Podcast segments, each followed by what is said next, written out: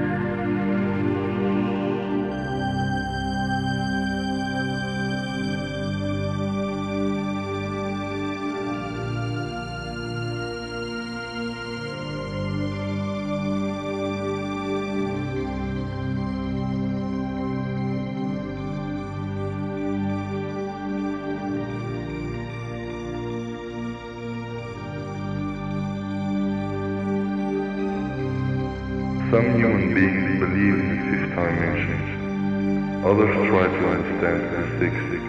We'll show you the way to the seventh dimension.